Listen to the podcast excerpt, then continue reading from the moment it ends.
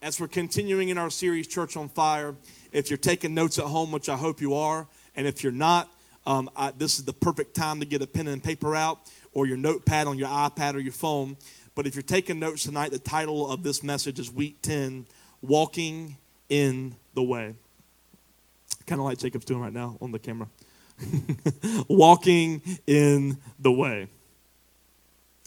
Continuing in our study of Acts, last week we talked about how the believers were scattered as seeds throughout Judea and Samaria, preaching the truth in the midst of persecution.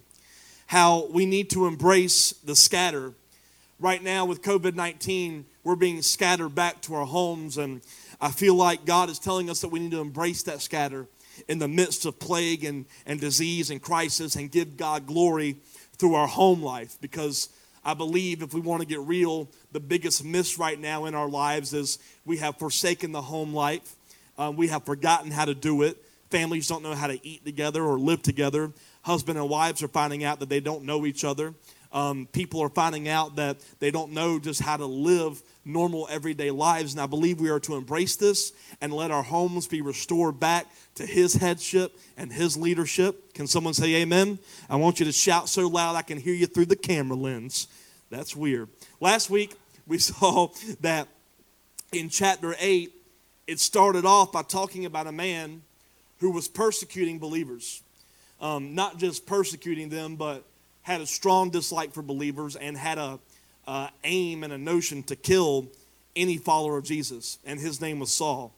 Well, tonight we're going to be in Acts chapter 9, and we're going to see what Saul is going to continue to do with persecuting people who are following Jesus.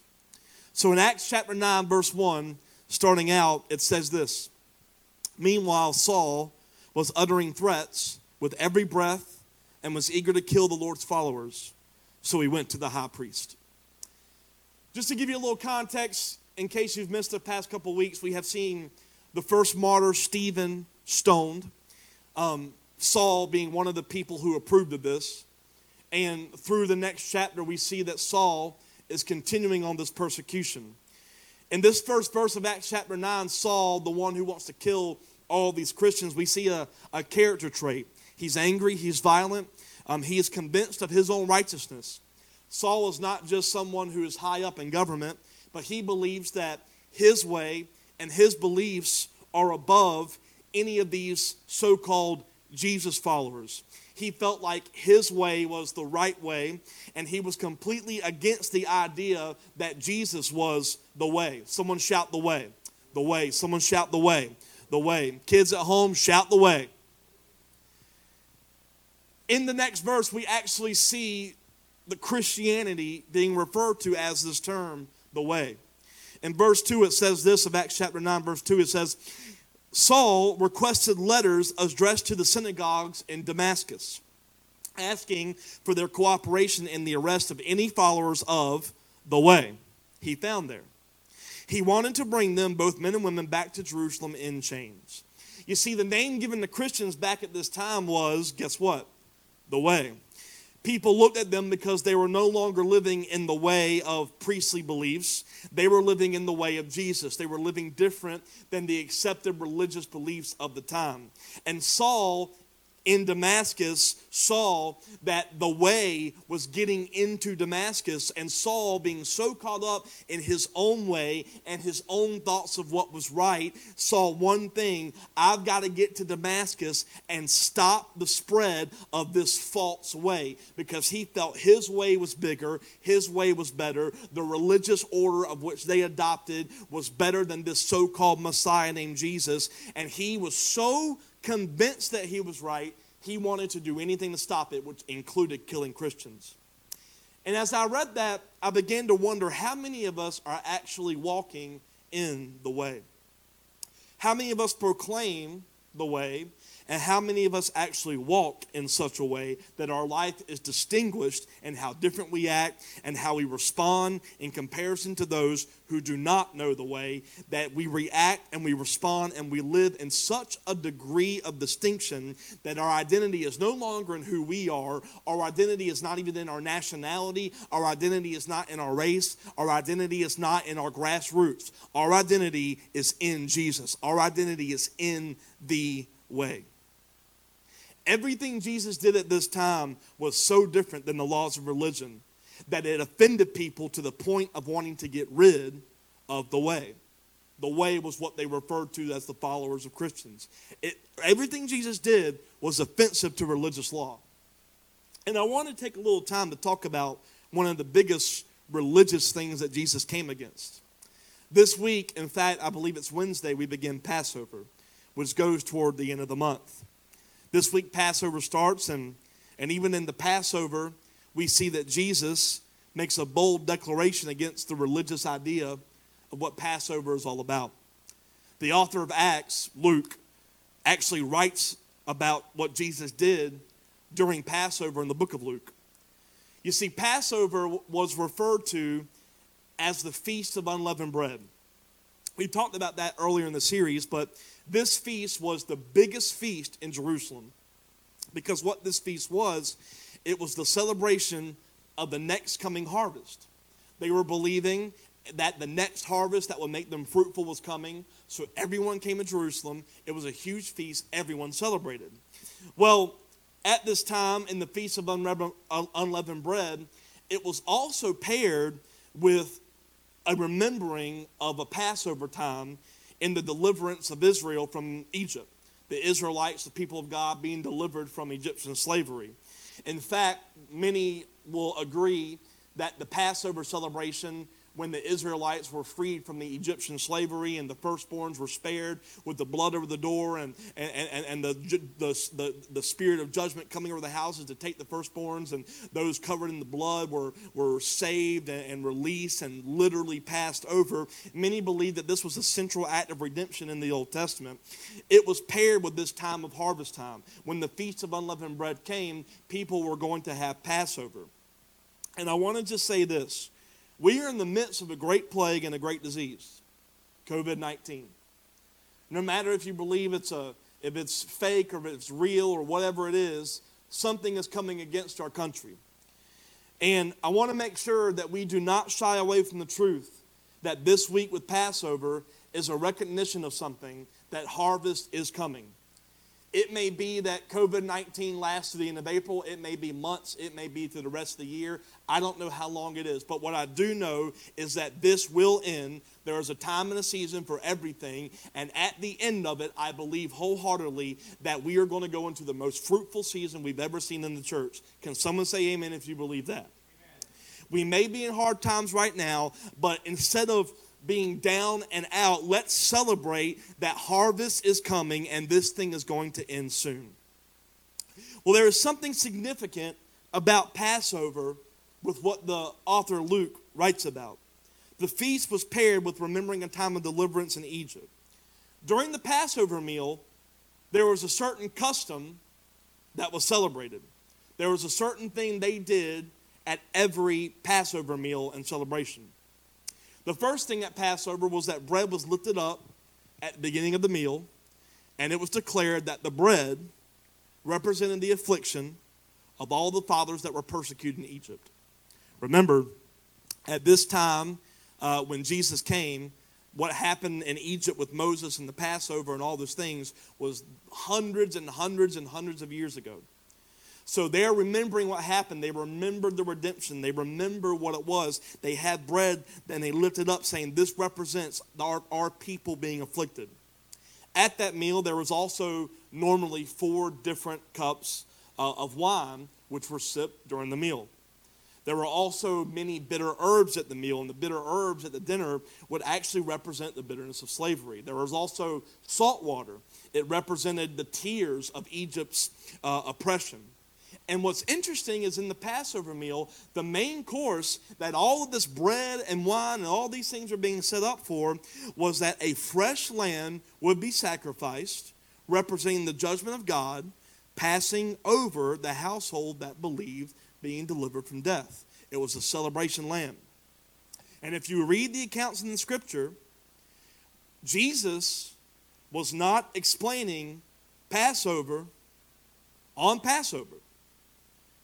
In fact, if you read the accounts in Luke, the night that Jesus took communion with the disciples, the night before, the night that he was betrayed, the night before that he would be, be, be, be, tried and put on the cross and all this, it wasn't on Passover. It was actually the night before Passover. So already Jesus is coming in the face of religious law and religious things saying, I'm not going to do this Passover meal on Passover. I'm going to do it the night before. Jesus, the way, everyone shout the way, went totally off from the religious celebration of Passover. He took the Passover, the meal the night before, and then he said something totally in the face of religion. He says, usually we recognize the bread as the affliction of our Jewish forefathers. But now, I want you to recognize this bread as my body afflicted for your sins. Usually, we sip the wine and we have salt water representing the tears shed in the bitterness of slavery, remembering oppression. But now this wine has a new symbol. It's my bloodshed for you, that you are in a new covenant, that you will be made forever right in me, that you no longer have to earn righteousness, you no longer have to earn perfection. You are now made perfect under my blood covenant. He says, usually we eat a lamb, but tomorrow on actual Passover, I am becoming the lamb, the final lamb that will be slain, so that the judgment of sin will pass over all of you, and you will be one with my Father in heaven, and he will see you as his perfect temple, a perfect house under my blood. You see, what Jesus did in the midst of all this, the way, the truth, and the life, Jesus was coming against everything that they were celebrating and making it all about him. It was, it, it, it was a very, very big in the face. I, I know we celebrate this, but this is going to take a new meaning. And he taught that to the disciples. Having said all that, maybe it's time to stop complaining about COVID and start recognizing a covering under the blood so that even in the face of death, a judgment of God will pass over us because we won't die forever but live eternally. So I ask this if you really believe that, why are we so scared of a disease if we know that the judgment of God is going to pass over us? I've seen so many prophecies, and if I may be so bold, it's not original that all you prophets are having the same prophetic word in a stressful time. And I know that may offend some of you, but quite frankly, I'm getting tired of everyone thinking they're getting fresh revelation because my, my Bible says there's nothing new under the sun. God's revealing the same thing to us. But one thing that, that, that, that, that is just getting to me is that we're all focusing on the religion of this is Passover and, and this is all about the, the Israelites and Moses and the blood. No, no, no, no. Jesus turned the meaning of Pass. We, we have the truth of Passover in the Old Testament, but Jesus says, I'm making this a whole new thing and I want you to walk in my way and I want you to understand this is no longer focusing on when I lifted the curse off my people in Egypt. I want you to focus that the Passover is now my blood allowing the, the, the, judgment of God to pass over you because he no longer sees something to judge. He sees something that's perfect and righteous and beautiful. Passover is no longer about Passover, Passover is about blood, covenant in Jesus. If I may be so bold. Now, going back to the scripture, is this okay?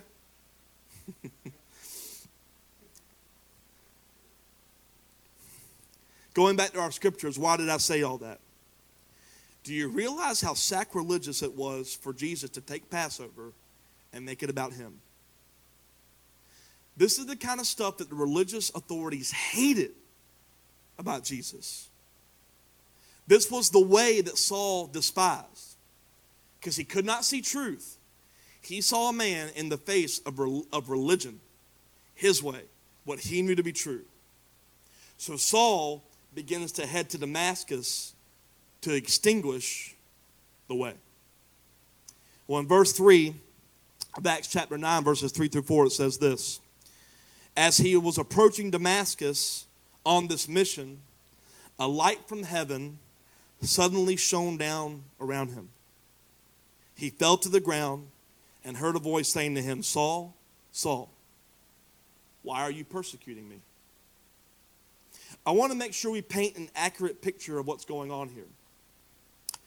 Many preachers preach on this passage and we really focus on the, the road to Damascus experience and how Saul was blinded. But I, I, I want to bring some new light and I want to make sure we paint a very clear picture about what's going on here. Paul actually writes about his own experience in Acts chapter 22. And I want to read what he says in Acts 22, verse 6. It says this As I was on the road approaching Damascus about noon, a very bright light from heaven suddenly shone down around me. You see, it wasn't just that it was a bright light. It was a light that was it was in the middle of the day. It was at noon. It was when the sun was shining brightest in the day. And at the brightest time the sun was shining in the day, an even brighter light came and shined so bright and shone around him that he fell to the ground in fear. He was in survival mode. Because can you imagine in the middle of the day when the sun is at its brightest, a light appears brighter than the sun? That's a pretty terrifying thing to experience. And Saul fell to the ground. On the way to destroy the way, his way of doing things was interrupted. He was going to destroy something and stop something that he believed to be totally wrong, and his way, his wants, was interrupted. I wonder what God uses to interrupt your way so that we can get back in line with his way. You see, we look at every interruption as something inconvenient, and we never wonder is God going to use this to get me realigned to the right direction and the way He wanted me to go? I in no way am, am claiming that God sent COVID 19. I'm not going to say He didn't. I don't know. I don't know where this came from. I'm not going to say its source. I don't believe God sent it, but I do believe that God can use it. What if this interruption is actually revealing where we truly are in our, our relationship with Him? Because if we can just get real honest, and many churches and pastors who may be watching will agree, Tithes and offerings are low. Participation in video things are low. Because in the midst of crisis, people, just like Saul, when something big interrupts, they crouch down in fear instead of standing up in boldness. And I'm not talking about a boldness where we come together as a church in person despite government officials. I'm talking about whatever we've got to do to come together in the way we honor things. None of us are being bold. We're holding on to our money. We're raiding stores. We're taking everything out. We are scared to death that something's going to happen. I believe it's revealing where we're at because if you truly trust that He is your deliverer, why aren't you trusting that He is going to deliver you? It's a revealing of where we're at, church. I'm just going to be real with you. At Relentless, we've taken a hit a little in tithes and offerings. We usually take in a certain amount and it's been a little bit lower. I'm not saying that to try to convict you. That's not my job. That's the Holy Spirit. I'm simply being a real. I'm being real and I'm being transparent. That where have we gone? Now, granted, some of us are out of jobs. We're praying. I get all that. Am I worried about the tithing offering? Heck no. Why? I trust God. God's got a purpose for relentless. God's got a purpose for me stewarding relentless, and we're not going to go without. I'm trying to give you, though, a picture of what's going on. Some of us are so scared that we're holding on to everything in the tightest grip, and we are not trusting in God. And if that's you, I hope it offends your spirit so that you can realize maybe you're not as close in walk with Him as you think you were, because in the midst of a brighter light shining and interrupting you and interrupting your way, maybe you see you're truly not walking in His. If we do not walk in the way, the true nature of our crime has something more to do with us. And we find out what it has to do with in the next verse, Acts 9 4. It says, He fell to the ground. We'll read it again. He fell to the ground and heard a voice saying to him, Saul, Saul, why are you persecuting me? You remember where Saul was going? Saul was going to Damascus to take care of these people called the Way. Saul was going to Damascus to take care of some people who consider their way better than the religious way. But when God interrupts Saul's way, he doesn't say, Saul, why are you persecuting them? He says, Saul, why are you persecuting me? God points out the issue. The true nature of the crime was not the persecution of the people, it was he was persecuting God. And if we do not walk in the way of Jesus, the true nature of our crime has more to do with God than ourselves or with other people. We're walking in offense to His will, and you wonder why you have no peace in the midst of a crisis like COVID 19. Because what happens is we, we think, you know, we read scriptures like honor your brother and sister and, and bless those who persecute you. And when, when, when, when someone strikes one cheek, turn the other. We think it's about them. But it's not about them. It's about how you honor your God in that He gave you a new Passover covenant, that in the blood, His judgment will pass over you, and you are seen as righteous. You're seen as perfect. And He says, when you don't live as righteous and when you don't live as perfect as He sees you, the, the crime is not against the person or the enemy or even yourself. The crime is against Him. You made a mockery out of the new Passover. He says, Saul, this is not about you persecuting the people, you're persecuting me. And in verses 5 through 6, it says, Who are you, Lord? The Lord said, I am Jesus whom you are persecuting. It's hard for you to kick against the goads. So he, trembling and astonished, said, Lord, what do you want me to do? And then the Lord said to him, Arise and go into the city, and you will be told what you must do. When God spoke to him, Saul asked the two most important questions anyone could ask, and I would beg to, for you to agree that these are the two most important questions we can ask right now as a church and as a nation. First question Who are you, Lord? Because the truth of the matter is, when God speaks, his voice cannot possibly be mixed up with another's. So maybe the first question needs to be Are you at a place in the walking in the way where you recognize the voice? Maybe in the midst of interruption, we need to start saying, Who are you, God? Because maybe you've missed it. Maybe you missed who He is. Maybe you have failed to see Him in every aspect of your life. Then the second question Paul said or Saul says is, What do you want me to do? He didn't say, Will you cure my disease? He didn't say, Why do we suffer? He didn't ask, How can I get better? He didn't ask, God, why'd you do this? He just says, What do you want me to do? Who are you? What do you want me to do? But isn't that the opposite of what we do in the times of interruption? In the midst of COVID 19, we're asking, what should, what should we do? We're asking, are we going to, should I get this? Should I get that? God, when are you going to show up? God, when are you going to do this? God, when are you going to deliver us? God, when are you going to stop it? God, when you, God, when you, God, when you. And maybe the question we should be asking is, God, what do you want us to do? Because we forget the whole point of Jesus coming is not just to make you feel better about death. The whole point of Jesus saving us was that we would be made right to walk in the authority as kings of this earth under God and restore things. If we carry that authority as kingdom citizens of heaven, Thy kingdom come, thy will be done on this earth as it is in heaven. If we carry that level of authority because a judgment has been passed over because we are now under the blood, if we carry that level of authority in our lives, maybe the key to COVID 19 is not God deliver us, God cure us. Maybe the prayer should be God, what would you have us do?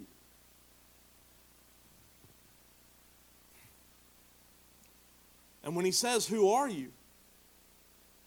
God says, I'm Jesus, the one you're persecuting. And it's hard for you to kick against the goads. A goad is a sharp stick.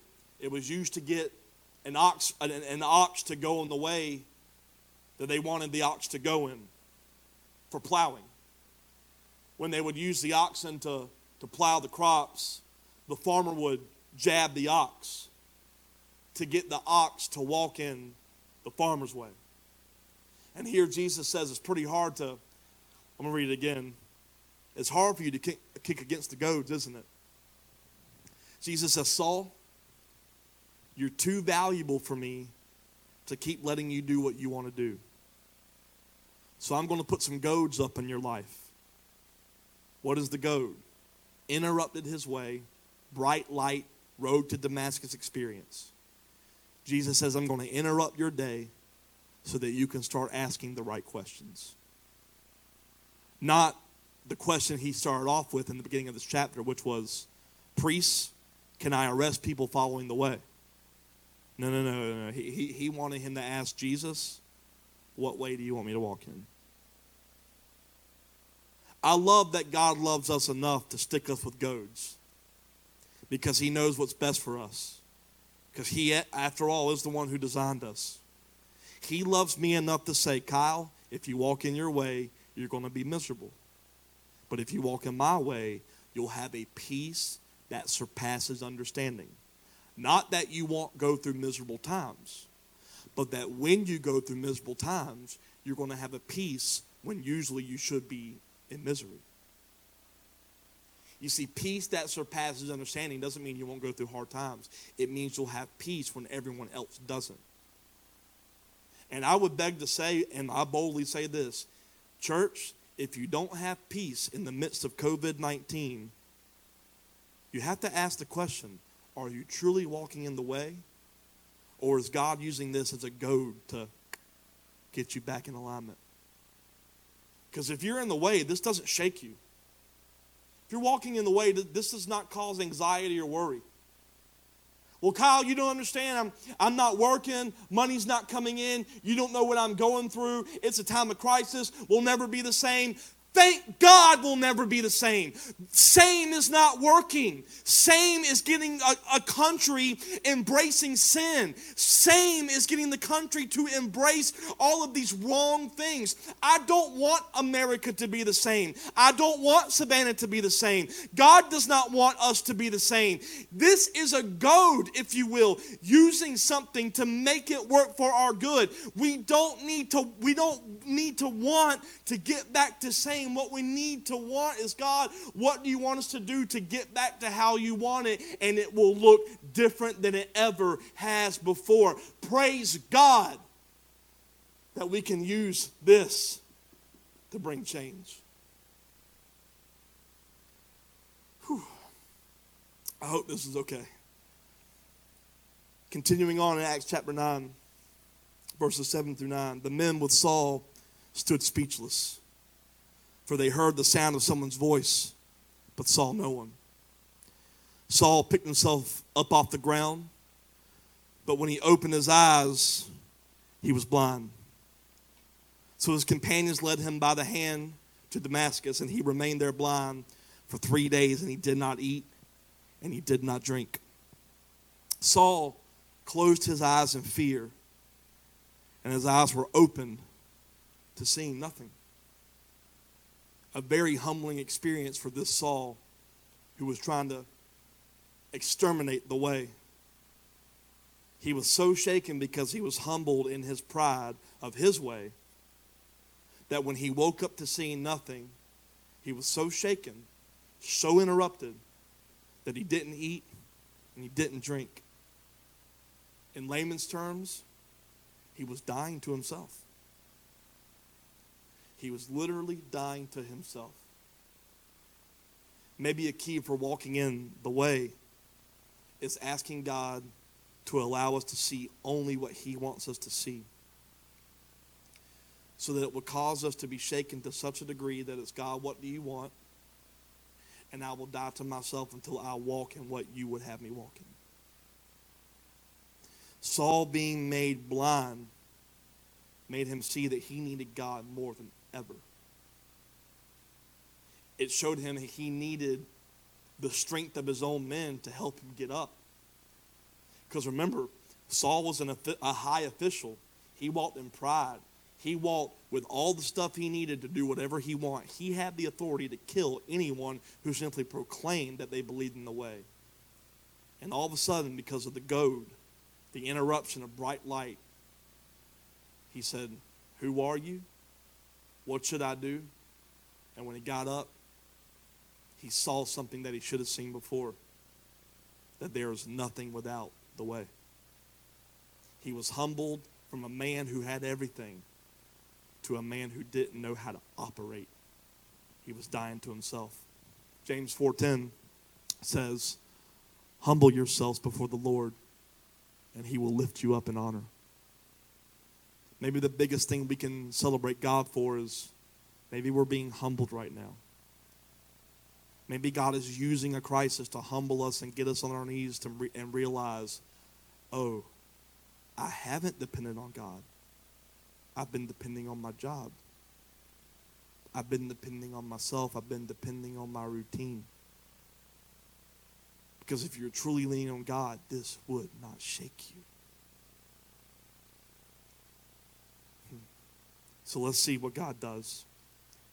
Starting in verse 10 of Acts chapter 9 through 12. Now there was a believer in Damascus named Ananias. The Lord spoke to him in a vision, calling, Ananias, yes, Lord, he replied. The Lord said, Go over to Straight Street. Say that about 10 times. Straight Street, Straight Street, to the house of Judas. When you get there, ask for a man from Tarsus named Saul. He's praying to me right now. I have shown him a vision of a man named Ananias coming in and laying hands on him so that he can see again. Do you realize, not just in what God is speaking to Ananias, but Saul has seen a vision having to depend on someone that he was coming to kill? Talk about humility. Talk about interruption and what his goal was and his routine was. Funny, Saul had a vision of God that blinded him. When Ananias had this vision from God, it was pleasing to him. And Ananias wasn't even an apostle, he simply believed and was a follower of the way. Saul was blinded and given a very vague directive go in the city, wait, I'll tell you what to do. Ananias got specific directives. You see, Saul didn't know where to go to wait for Ananias. He was just told, go in the city and wait for a man named Ananias. But look at the specifics that Ananias got. Go to a specific street, straight. Go to, go to a specific house, Judas. Go to a specific man, Saul of Tarsus. He's doing a specific thing. He is praying for confirmation with the, the, the, for, for this man to come and pray for him. Why am I pointing all this out? When you embrace a lifestyle of the way, God's directives become more and more specific because specific flows from seeking day to day, and God is no longer trying to win you over to worship Him. He is responding to your worship of walking in the way. You see, when He interrupted Saul, he had to spend time of getting Saul to see who he was. And I believe a lot of us are wanting answers and vision and clarity. And the fact of the matter is, you may not be getting clarity because God still has not heard your voice saying that you worship Him. Why is God going to give you specifics if He can't even get a I love you out of you? If He can't even get a blessing out of you? If He can't even get a lifestyle change of any sort? Yet you want God to answer you in your time of crisis, and He does not even recognize your voice when you call out to Him. The fact of the matter is, we'll see later on, God never saw Saul as Saul, He saw him as Paul. God was not focused on, I'm speaking to you off of your worship. He was, I'm speaking to you because you don't even know who you are and you don't know who I am. And people always complain about why isn't God hearing my prayers? Why am I not getting directives? Why am I not getting strategies? Maybe it's because he's responding to something that he has not heard. Amen. Hmm. In verse 13 of Acts 9 through 15, but Lord, exclaimed Ananias, I've heard many people talk about the terrible things that this man has done to the believer, uh, believers in Jerusalem. He is authorized by the leading priest to arrest everyone who calls upon your name. But the Lord said, Go, for Saul is my chosen instrument to take my message to the Gentiles and the kings, as well as the people of Israel. Notice that Ananias is not rebuked for questioning and needing clarification. I just want to speak that to some of you. Some of you are so scared to just simply ask for clarification.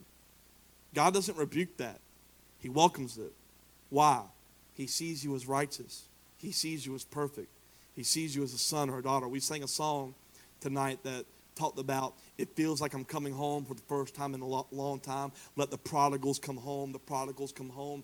We always talk about the story of the prodigal son and how the son returned to the father and, and how that the prodigals return and sons are welcome. But I, I think if we really read the story, the story is more about the father than the son. Because what we see is no matter how far the son separated, the father was always welcoming and ready for the son to return. That's a picture of our Father. He's always ready and welcome. So if He gives you a directive and you don't understand it, sometimes we're scared to say, God, why? He's a loving Father. He's passing the judgment over you. He says, just ask me.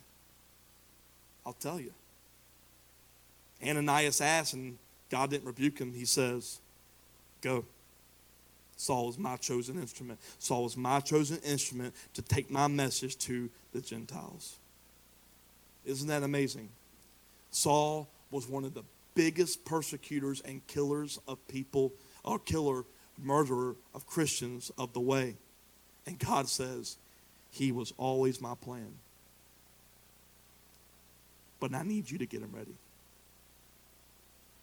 What if the lost who are chosen are waiting on us for them to have the people to go to when they have their blinding light road to Damascus pricking of goads experience.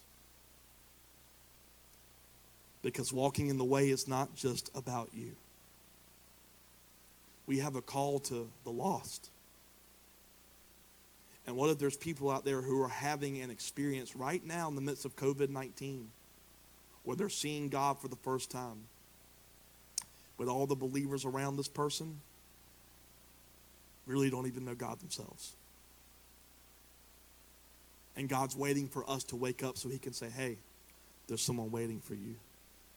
And for some of us, it could be that husband or wife at home, it could be that child, it could be that parent that's a phone call away. And they've been waiting for you to wake up, and they don't even know it. Acts 9:16 says this, I will show him how much he must suffer for my name's sake. Saul is about to go from a life of privilege to embracing suffering for a higher call of walking in the way. What are you willing to embrace by walking in the way? Because if we can just be honest, I believe the church has given us a very false ideology because every church gets members by preaching if you get saved, life is easier and life is better. But the fact of the matter is, if you read the scripture correctly, when you become a follower of Jesus, you're bringing on a lot more than you realize. And it will cost you, and it says it will cost you a life of sacrifice. Saul had, a, had an experience with God where he said, I can stay in my course and have wealth and have it easy because I'm at the top of the game, or I can embrace this new way and I'm going to be humbled and I'm going to suffer. Are you willing to suffer for his name? Are you willing to embrace a life that may not be so glamorous? because you care more about storing up treasure in heaven than in your pocket or in your physical house. So in verse 17, Acts 9 17 through 18, it says, Ananias went and found Saul. He laid his hands on him and said, Brother Saul, the Lord Jesus, who appeared to you on the road, has sent me so that you might regain your sight and be filled with the Holy Spirit. Instantly, something like scales fell from Saul's eyes, and he regained his sight. And then he got up and he was baptized. You notice how Ananias regarded this murderer of believers? He didn't say, Hey, Saul, you murderer. He said, Brother Saul. Because when you walk in the way, you start to regard people how God sees them, not based off of their past and not even based off of their present. 2 Corinthians 5:16 says it like this, we've stopped evaluating others from a human point of view. At one time we thought of Christ merely from a human point of view, how differently we know him now. When we when we when he allowed and humbled himself to the one that he was seeking to kill, when he humbled himself to this Ananias, when he humbled himself to even God, he found that the man Ananias waiting was looking at life through a completely different lens to where he says, I'm no longer seeing you as a murderer, I'm seeing you as a brother. And I wonder what scales are still in our eyes. Do you still view things like the dead man you were before Christ? Do you still see things through the lens of someone hurt? Or do you see through a new lens? A lens of life, a, a lens of redemption, a lens of deliverance, a lens of opportunity. And if you are not seeing things through a new lens and you're still seeing through the lens of bitterness and hurt and pain and anger and strife and panic, it really begs to ask are you truly walking in the way of which you've been delivered? Because the way is deliverance, the way is life. Acts 9:19 says this afterward he ate some food regained his strength, Saul stayed with the believers in Damascus for a few days. After being regarded through the new lens by Ananias, having his hands laid on him, coming to know Jesus, being baptized, it says he ate food and gained strength. He was regaining physical strength and spiritual strength, and now becoming friends with the very people that he sought to kill. Walking in the way results in a radical transformation of your nature. I'm just going to say it like it is. If you claim to be someone walking in the way, there comes a radical transformation of who you are.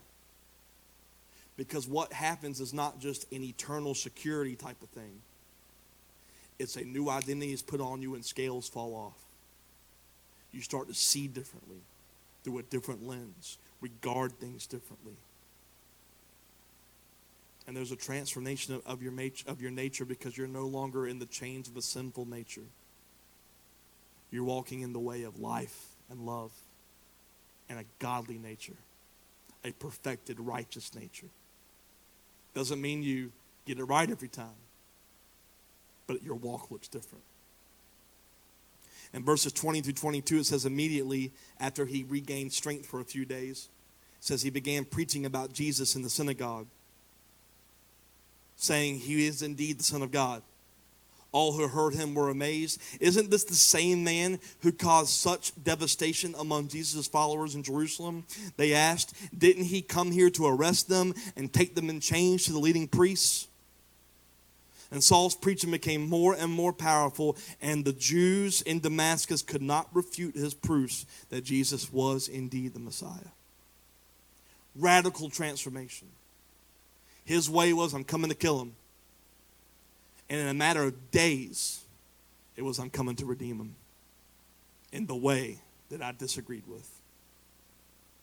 2 Corinthians 5:17 this means that anyone who belongs to Christ has become a new person. The old life is gone, a new life has begun. When you walk in the way, you begin a new life.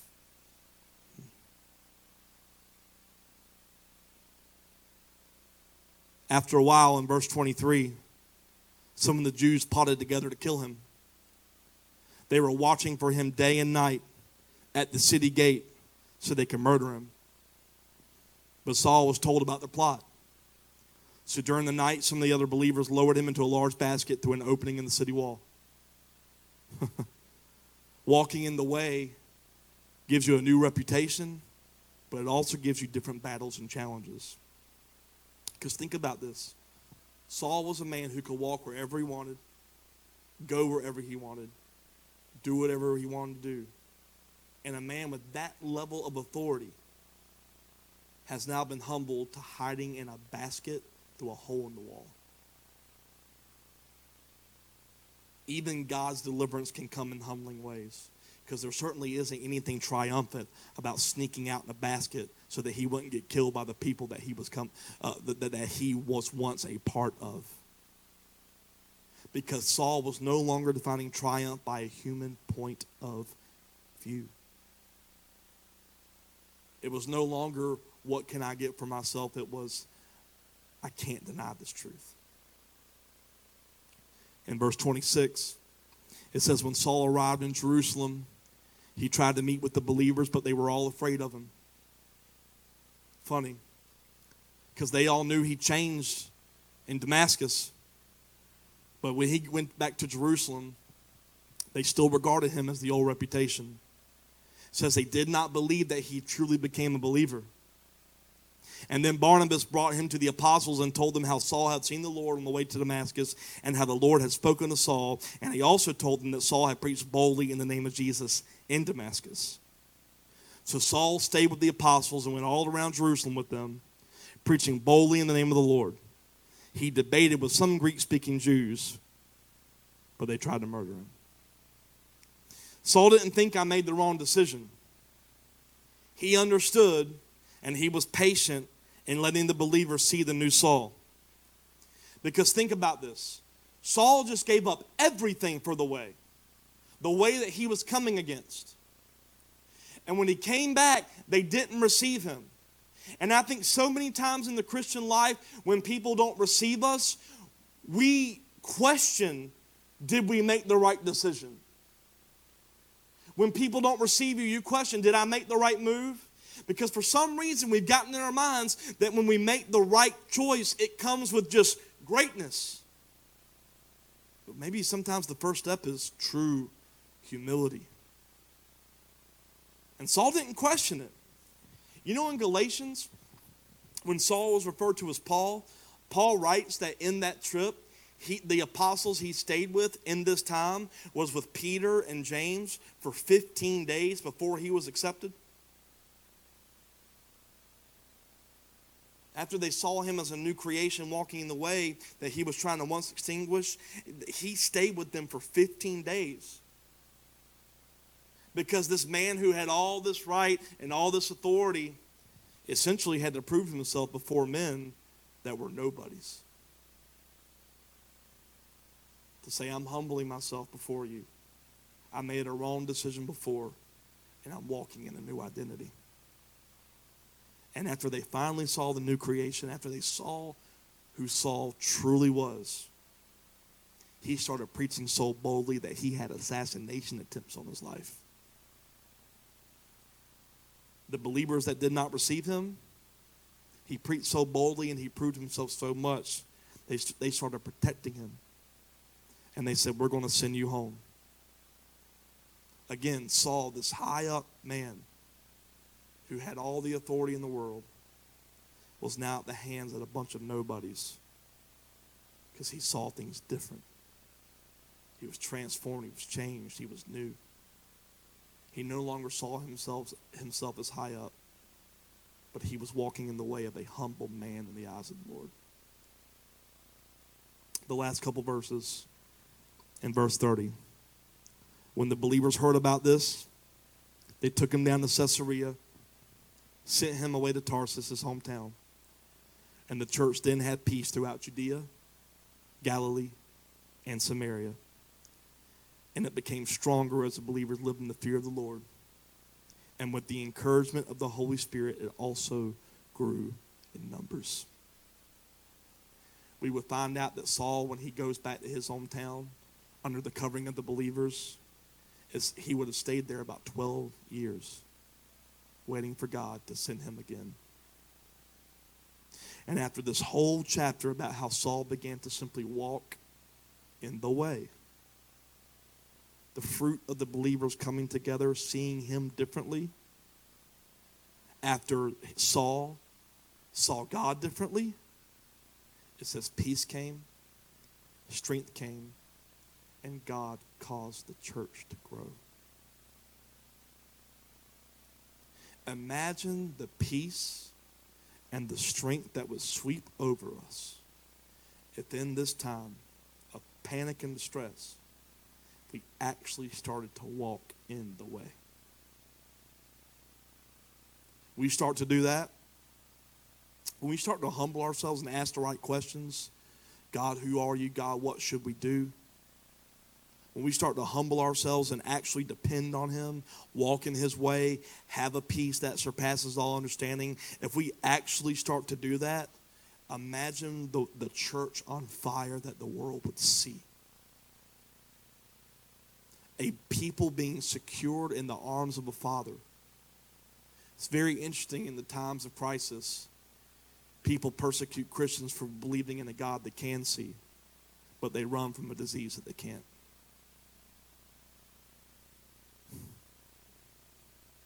And with the Holy Spirit, if we start to walk in the way, people are going to come back to Him.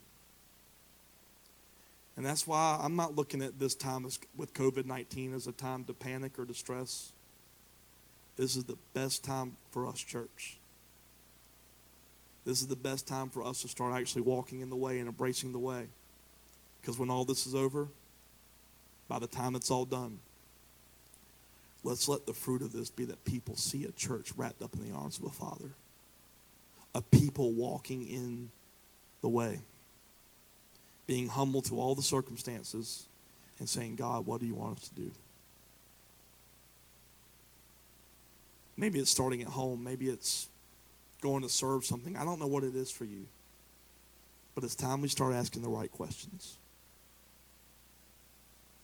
Men, fathers who are watching, maybe it's time you open your Bibles tonight and actually led your kids instead of depending on me.